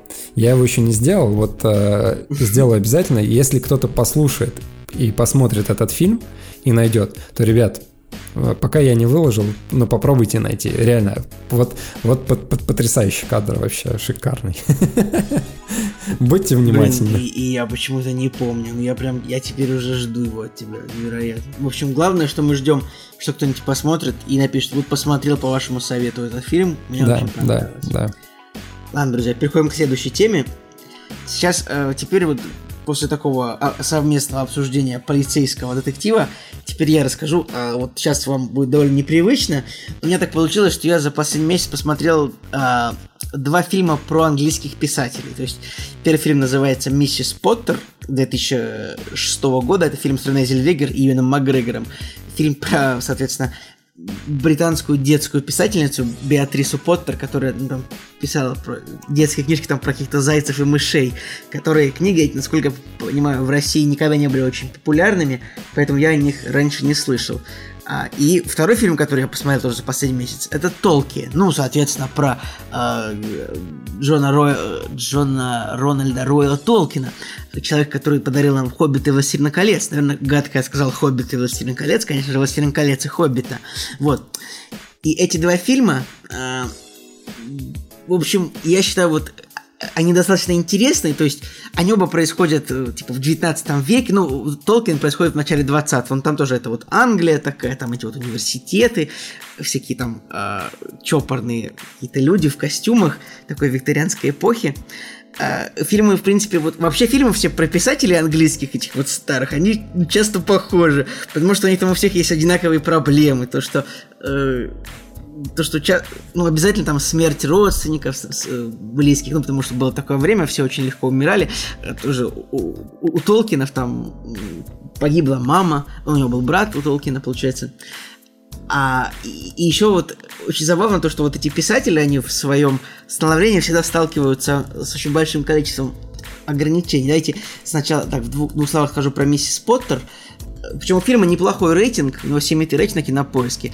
И там такая Рене Зельвегер довольно прикольная, Юэн Макгрегор. То есть там весь, весь замес этого фильма в том, что вот так, женщина Мисс Поттер, как бы она пишет книги, хотя там это середина 19, середина 19 а конец 19 века, и как бы, ну, для женщины это такое, женщине вот нужно там замуж выйти удачно. Это прям как э, эти маленькие женщины.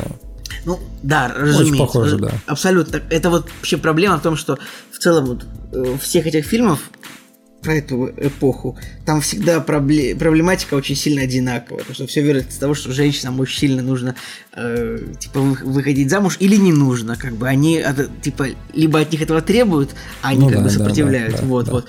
И в этом фильме, а, значит, вот как бы ну, мисс Поттер, она такая э, не хочет, значит, она идти замуж, она решает написать книгу, то есть издать ее. И вначале это не очень получается, потом, конечно же, это полу- фильм очень короткий, он длится 88 минут, потом это, конечно, получается, ну и в итоге там а, в итоге я пытаюсь понять, какая информация будет спойлером, не спойлером.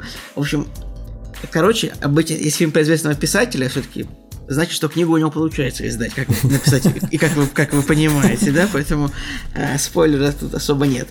Но меня немножко удивляют эти фильмы, то, что вот фильм про писателя, короче, это идеальный фильм, чтобы включить его где-нибудь там за столом, когда люди там за столом сидят, что-нибудь едят, и чтобы не отвлекаться особо на фильм, потому что на фоне будут просто люди в больших старых английских платьях и, и джентльмены в костюмах, да, и, и как бы это не будет особенно вас захватывать. Я этот фильм так и посмотрел, типа в пол, в пол, в пол кадра, я посмотрел, э, типа, час фильма так в, в пол глаза, и потом еще посмотрел 20 минут на ноутбуке финал. Я такой подумал, ну, да. Вот. Дальше перехожу к фильму Толкин. А, Толкина, кстати, а, играет... а, сейчас вылетел, он играет его Николас Холт. Ну, не знаю, где он играл, в этом самом, в Безумном Максе, в Людях Икс первый класс, много он где играл, короче, Николас Холт. Вот тут у него, тут у него главная роль, но проблема этого фильма в том, что он как бы вот ну вот мы берем за основу то, что Толкин это супер великий писатель, который написал «Властелина колец», да, а книгу, которая как бы послужила невероятной основой там для э, условно основой там для Игры престолов, для самого для самого Властелина колец фильмов. Короче, очень много чего вдохновило это, это его творчество.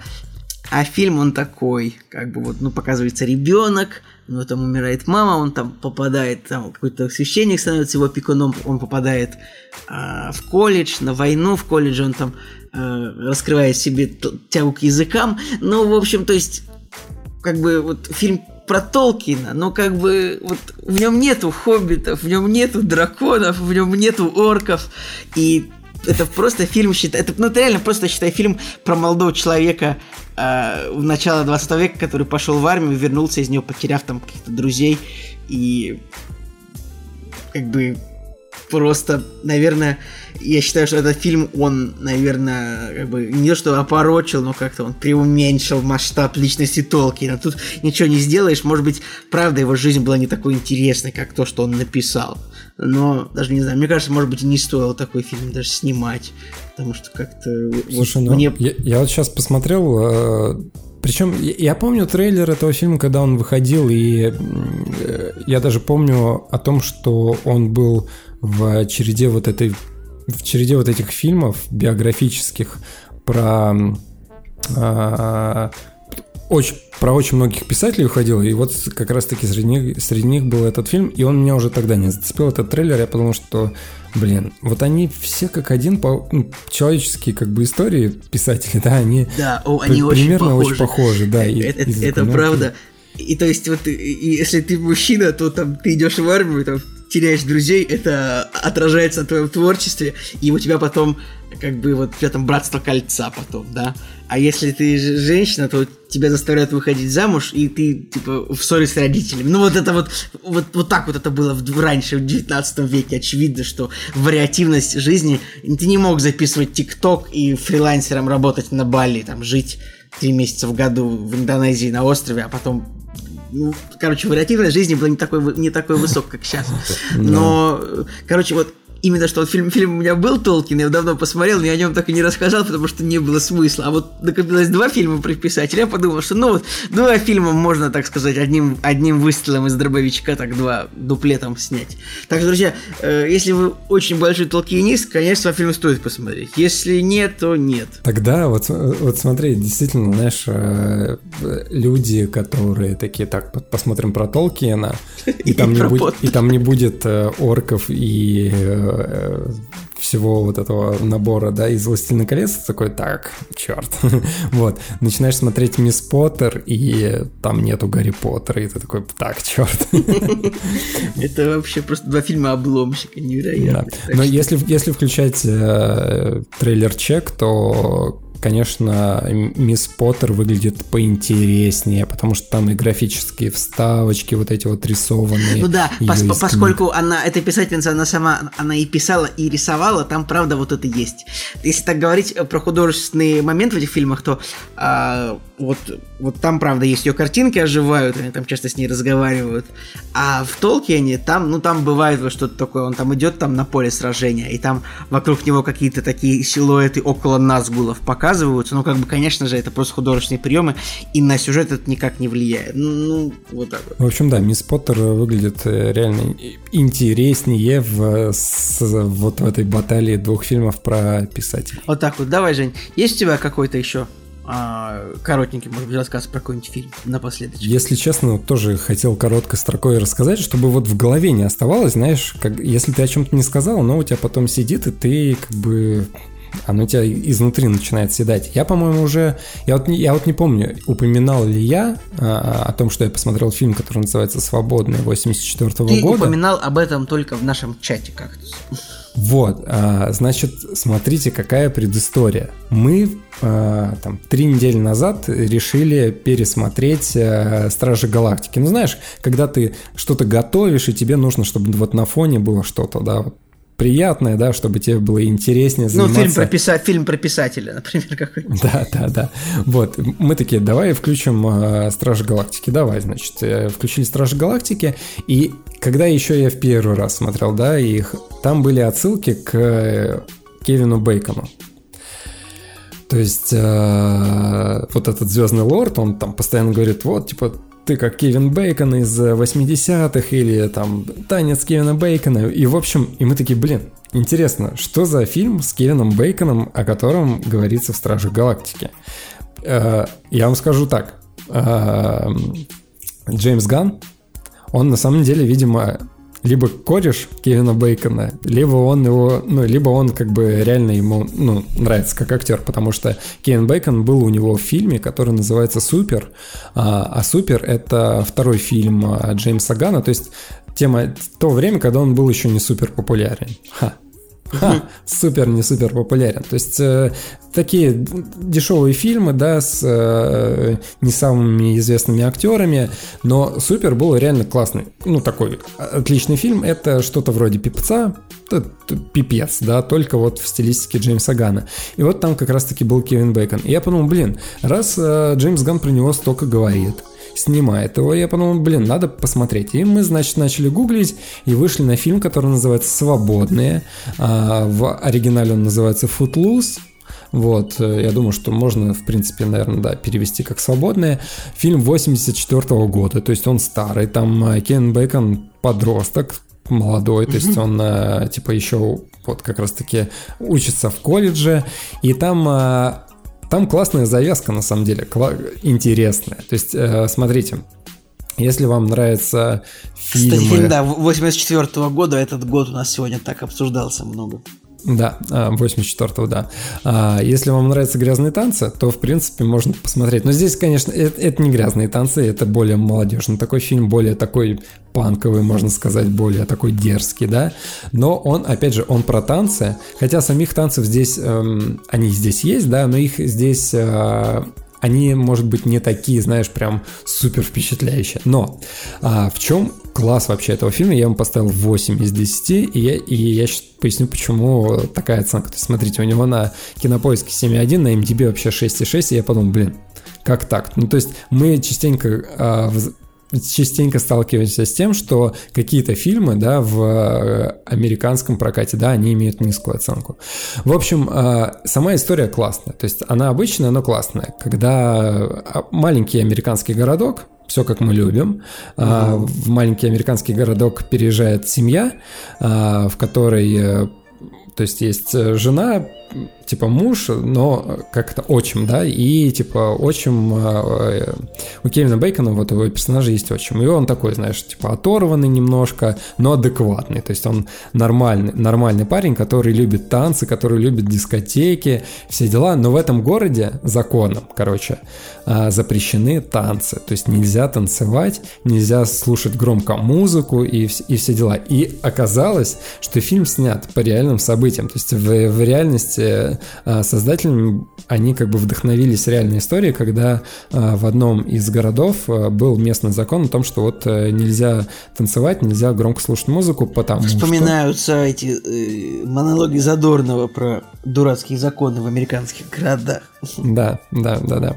Потому что, короче, у у мэра, да, или... Нет, не у мэра, у паст... Короче, у пастора, да, который ведет духовную жизнь города, у него сын а, погиб а, на мосту, а, слушая там что-то, слушая, короче, громко музыку, вот. И с тех пор он такой, типа, все, это ища диада, нельзя не танцевать, ничего и так далее. И то есть вся молодежь, он такая подзабитая, вот. И, в общем, персонаж Кевина Бейкона, он такой приезжает, весь модный, молодежный, у него Volkswagen Жук, вот. И он начинает э, такую мини-революцию в этом городе, то есть он сподвигает молодежь к тому, чтобы добиться э, устроить э, выпускной бал для для своего для школы или колледжа, я вот не помню, да, для учебного заведения, короче. Вот, и классно, реально, он, там играет молодая Сара Джессика Паркер, и он веселый, он позитивный, то есть, если посмотреть на постер, то кажется, блин, что это какой-то ласковый май, вот что-то вот из такого, да, знаешь, по настроению.